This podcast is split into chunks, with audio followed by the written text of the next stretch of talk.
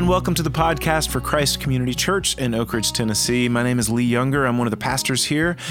And I gave a sermon at our church on Sunday morning, July 11th, 2021, from the book of Hebrews in chapter 10 and something got screwed up on the soundboard. It was just, it was an oversight really on my part. And so it didn't get recorded.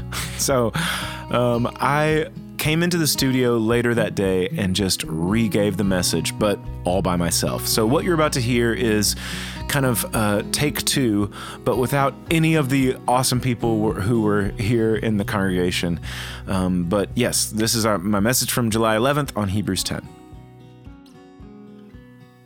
So lately, I've been reading the book of Hebrews, and when I got to chapter 10, there was something that, quite frankly, made me kind of slam on the brakes. And I, I wanted to share it with you. Before we read it, though, um, one of the reasons that it made me slam on the brakes is that it it kind of converged with something else that I've already been thinking about a lot lately, which is that I really, really want to know the real Jesus. I don't want any additives or subtractions in my version of who Jesus is. I think it's absolutely critical for all of us, especially these days, that we know for those of us who love Jesus, who who worship him, who are trying to figure out what it means to to know and to walk with him, that we know I don't have something that that culture has has changed. I don't have it in the the you know, Jesus made in our image or anything like that. I don't have anybody manipulating the story. I am thinking about, I am seeking, I am walking with the real Jesus. What what he's really like, what he really cares about, what he how he really sees me. And the thing that I noticed in Hebrews chapter 10 about the real Jesus is that Jesus' memory ain't what it used to be. Of course, that's kind of a cheeky way of saying it. It's not really the case. It's not that his memory ain't what it used to be. It's, I guess, a better way to say it would be to say that his memory isn't what I thought it was.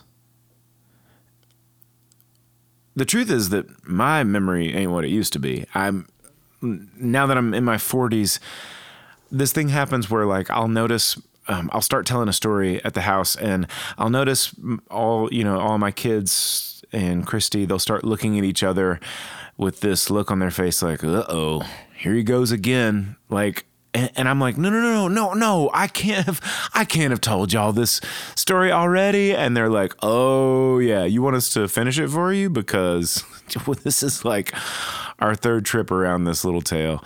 And I'm like, oh dang. I mean, my memory really it's is not what it used to be. I have to set these reminders in my phones every time I make an appointment because otherwise I will just drop an appointment. It's not the person doesn't mean anything to me. It's just that I literally I'm just not remembering the way I used to. Or or the other thing that'll happen is I'll double book. So I'm I've got a phone filled with little Siri reminders of who I'm meeting with and when and uh, who I need to call and this little deliverable that I need to do because my memory ain't what it used to be. Except in in one respect, which is if you like hurt me or offend me in some way, then oh boy, my mind is a steel trap. And I think that if you're being honest, you're probably the same way. Um, and I think the thing that I'm realizing, the thing I realized in Hebrews 10 is the reason it made me slam on the brakes so much is that down deep inside myself, I think the truth is that I believe that Jesus' memory is like my memory. That he probably is slipping on some of the things that I want some credit for, but his mind's like a steel trap if I mess up. If I put a toe out of line, if I am a jerk to somebody, then I my perception of him is that he's holding on to all of that. I I don't know if you have had somebody in your life I'm sure the answer is yes, because I do not think I'm the only one that's like this. But have you had somebody in your life who, like, you messed up something once, or you did something embarrassing, or you really, really did something bad, and you got this one person in your life who they will not let it go? They just will not move past that thing. You got that person, right? When I was a sophomore in high school, I played JV football, and we had this chemistry teacher who he like he came down from a big city and to be a, a, teacher in you know in in East Tennessee. He only lasted for a year and then he went right back to this big corporate job he was doing. Um, he didn't like us. We didn't like him. But he was the statistician for our football team he kept the stats. How many people like how many yards the running back got how many passes the quarterback completed who got how many tackles all that stuff. And he would carry this clipboard around at the end of the game and you know kind of tell people what their what their stats were. Well i was a receiver which for some reason i i guess they like they tactically decided that it would really throw the other team off if they if they just placed the slowest receiver of all time. Like the, the defense was just really not going to be able to cope with that somehow. But I was a receiver, and they called a, a pass play that was going to come to me. That's the way they drew it up. And the play goes off. I go out on this this pass route. The quarterback uh, rolls out. He throws this pass perfectly to my hands. They're coming right. The ball's coming right to my hands, and I don't know what to tell you guys. Like I just, I just bricked it. I just, I just dropped it, which was an awful experience for me. But, um, but this really the really sucky thing about this was that at the end of the game, this chemistry teacher of mine, I, I, I was a student in his sophomore you know, chemistry class, he came up to me with his stupid little clipboard with the stats and he was like, Hey, you know what your stats were? Zero receptions. And I'm like, Thanks. I know I dropped it. Thank you for reminding me that I dropped it. It's like if you have a relationship with a person who who does that to you, who reminds you of those moments. And by the way, the the JV games are on Monday nights, so I knew that on Tuesday morning I was gonna have to roll up in this dude's chemistry class and see him. I go in there, and the first thing he says to me is like, "Hey, nice hands," and I'm like, "Really? That's what we're doing? You're gonna?" Right off the bat, remind me of this horrible moment. I kid you not. He talked to me about that drop pass every day. I hated going in that guy's class. I kind of hated that guy. Look, if you've got somebody in your life who constantly remembers and reminds you of the worst moments in your life, you're not going to want to have a relationship with that person.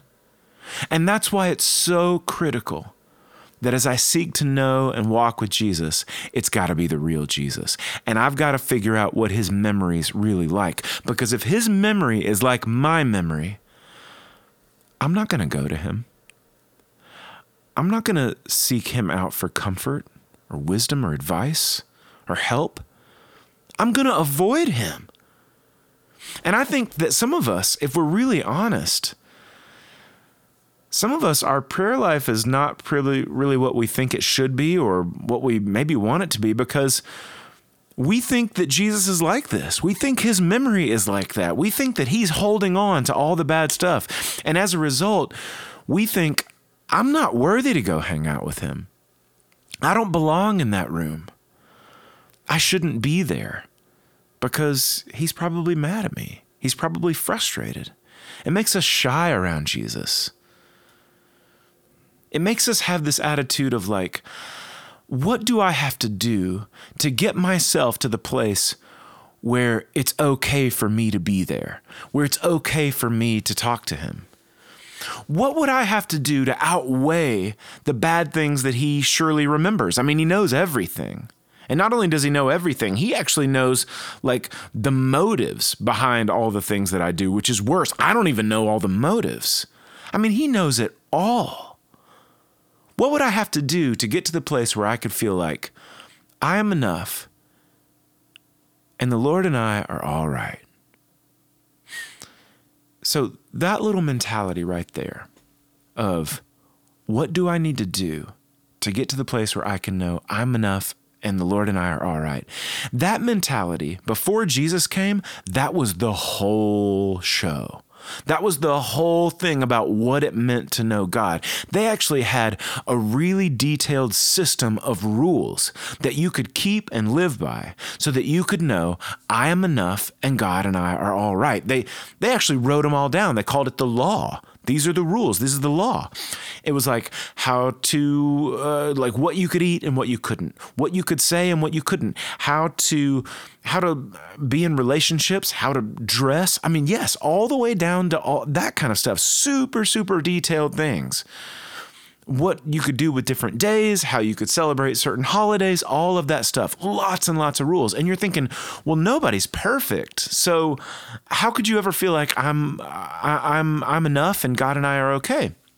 Well, they didn't just have rules, they also had rituals. They had these sacrifices you could perform. Like you could take an animal and it could die in your place, like it was representing you if you messed up one of the rules.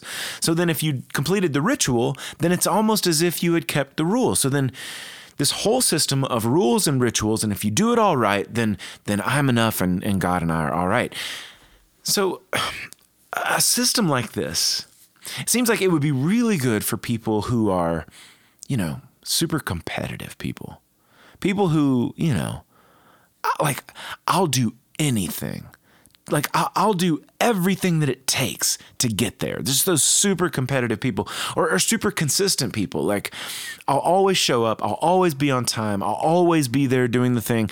Routine, I, you can always depend on me. Or those super comparative people like, I'll tell you what, I'm going to do it better than that person over there. It's the people who want it, the people who work it, the people who win it. A system like that seems like it would be super great for them. You know, and somebody hearing this might say, well, yeah, I mean, I, I know about all that. That's, that's the old system. That's the old covenant, and to use the Bible's word for it. We're not in that anymore. We're in the new thing. We're in the new system, the new covenant. And my word for, to that person who's thinking that would be like, yeah, yeah, I know what you mean, but, but, but really? Are we really not in that old system anymore? I mean, come on, y'all. Come on. We still got that we've still got all the comparative stuff. We've still got all the competition. We've still got all kinds of rules for this is how you're supposed to raise your kids.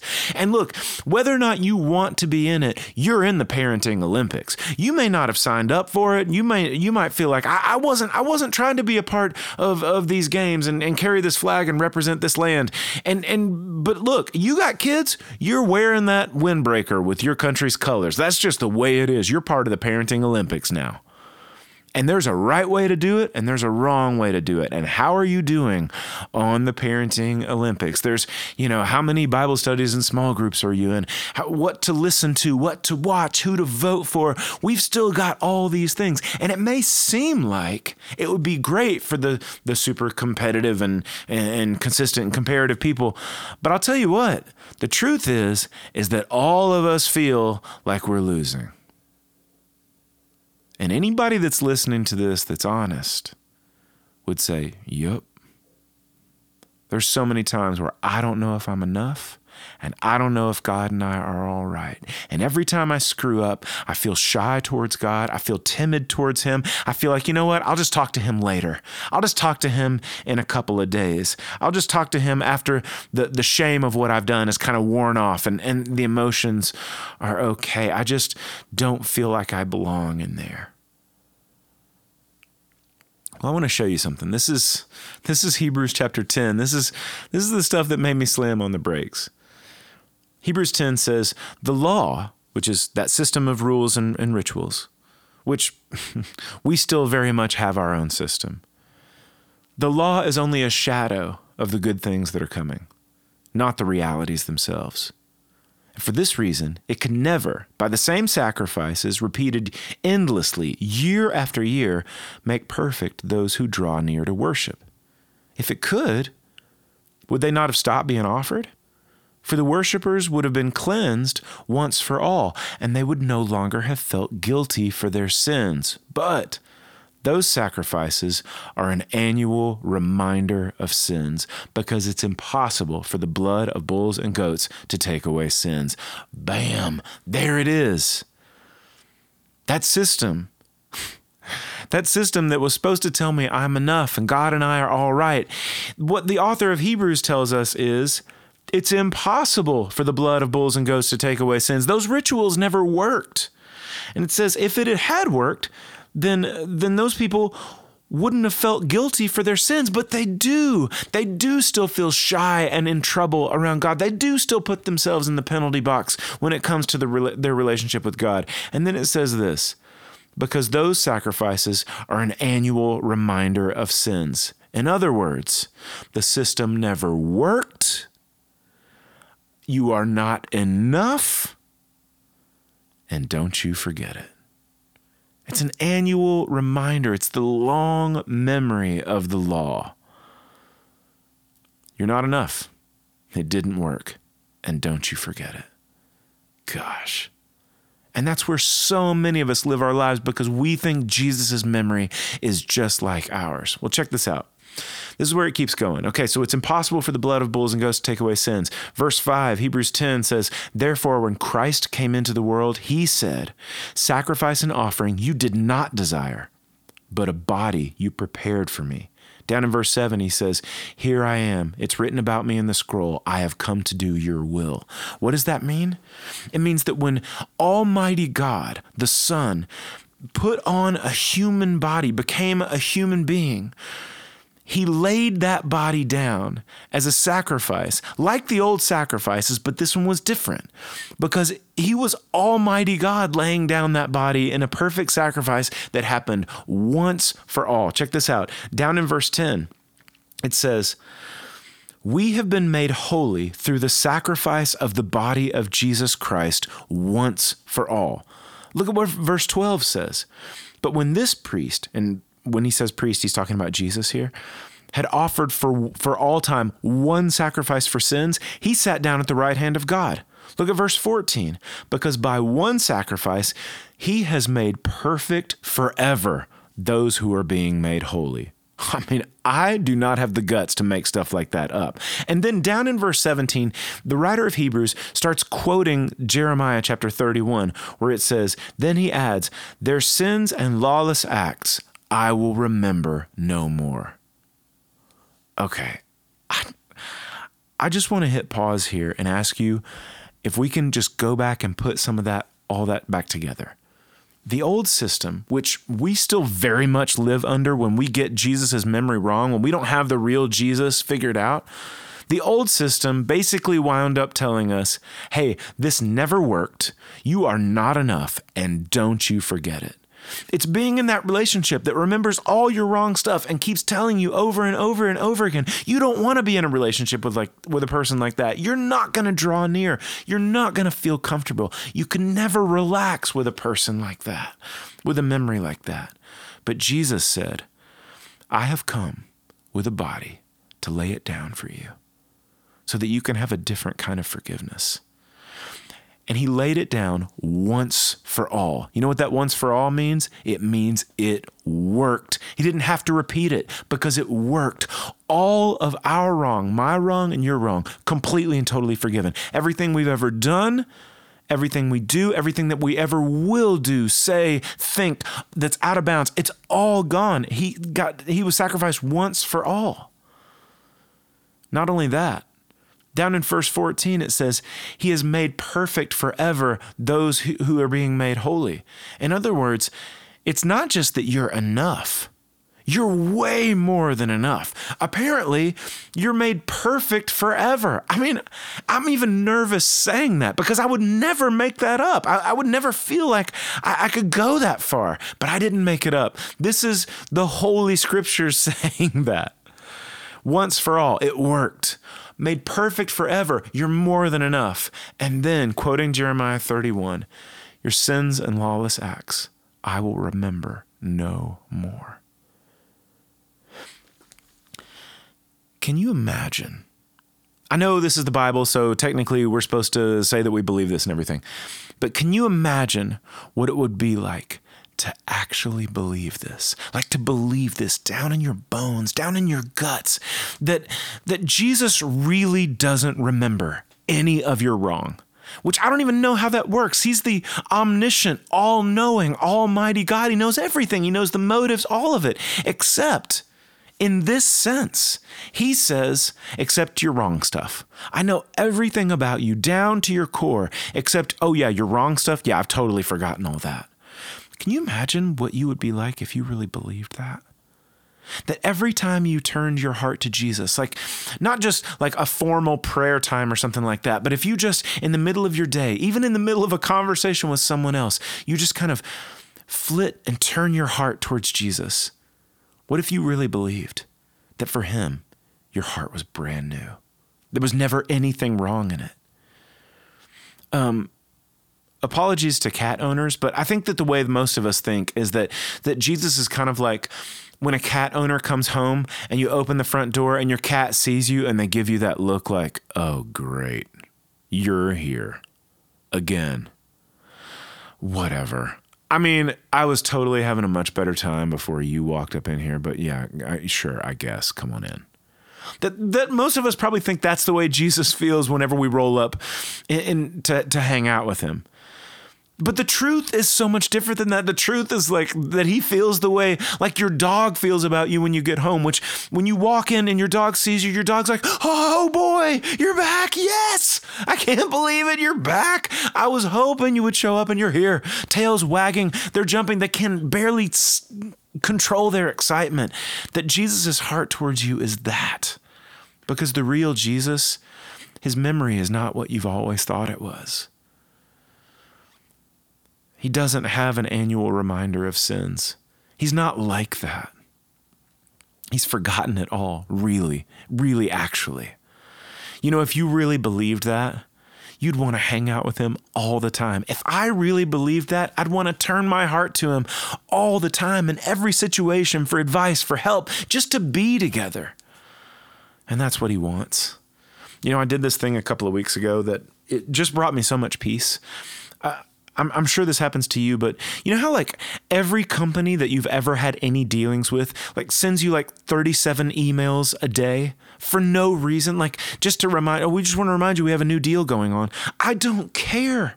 Like I went to your store like seven years ago. Like what? And, and, as a result, I've got an email inbox full of emails. You know, my my phone is like my alarm clock. So my alarm clock goes off. I wake up in the morning. I'm bleary eyed. I'm struggling and everything. And the very first thing I do in my day is I'm I'm like archiving and deleting 27 emails that I received during the night. I don't want my day to start out thinking about, you know, Old Navy and the Home Depot and all that kind of. Look, I don't care. Like I, I get emails from from Marshalls, and it's like I don't go to Marshall. I can't remember the last time I went to the Marshalls. I feel like Marshalls, like I was like I was driving by and somehow they smelled my email address out of the car and now they're spamming me 15 times a week. I don't want it. So I started I decided a couple weeks ago I'm going to systematically go through every email, unwanted email, and I'm going to unsubscribe. And I just haven't done it because there's so many of them and it's so annoying. You know, like you you have to scroll down to the bottom, you have to zoom in, you have to find that unsubscribe button, you click it, they send you a, to a totally different website where you got to zoom in on more stuff and you got to make sure you click all the buttons correctly, make sure they spelled your email address right. And then when you finally unsubscribe, they send you to another website where then they they like try to get you to not break up with them. And they're just like, "Hey, look, I, am I'm so sorry. I don't know what happened. Look, I, look, I, I, promise I'll do better. I, I, know, I know I come on a little strong. Um, so how about if I just send you like one email a, a month? Oh, oh okay, uh, one a quarter. No, no, no. I promise. I, we, we really will try. We're gonna miss you. Uh, uh, we're gonna miss you. And I'm like, no, don't talk to me like that. You're a robot. Unsubscribe. Marshalls um, like PF Chang's. I, I don't even like your food. I only went to you because somebody gave me a gift card. Unsubscribe. Like Southern Living. And by the way, when I find out who sent my email address to Southern Living, I I I live in the South. Why I've never even read Southern Living. Why do I get emailed by you? Unsubscribe. Like Academy Sports. I'm already married. Stop stop. Stop trying. The answer is no. Unsubscribe. I don't need this. I don't want it. It no longer applies to me. Unsubscribe. Here's the thing I think some of us, some of us are carrying around old failures and old condemnations and old wrongs like a big, heavy backpack weighing us down. And we need to say to those things, I don't need this. I don't want it. It no longer applies to me. Unsubscribe. I need to really believe in the real memory of the real Jesus. It's going to make me turn to him more. I need to unsubscribe from the old failings and condemnations that I'm carrying around. And I'll tell you one practical way to think about that this week is the next time you really step in it, the next time you really go off and you're you're a jerk, you're out of line, that you or you really commit like a whopper, as my friend Tom would say. In that moment, don't put yourself in the penalty box. Don't put yourself in timeout. Go straight to Jesus. Go straight to Jesus, and as much as you can muster up the belief for it, ask Him to help you with it. Believe that when you show up on His doorstep, when you turn your heart to Him, He is so excited to see you. He is not frustrated with you, He is not filled with contempt for you, He is not uh, upset.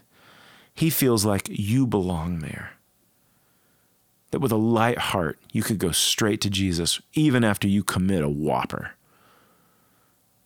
Let's start to believe in the, the real memory of the real Jesus. I think it's going to make us want to be around him more and more. I am new.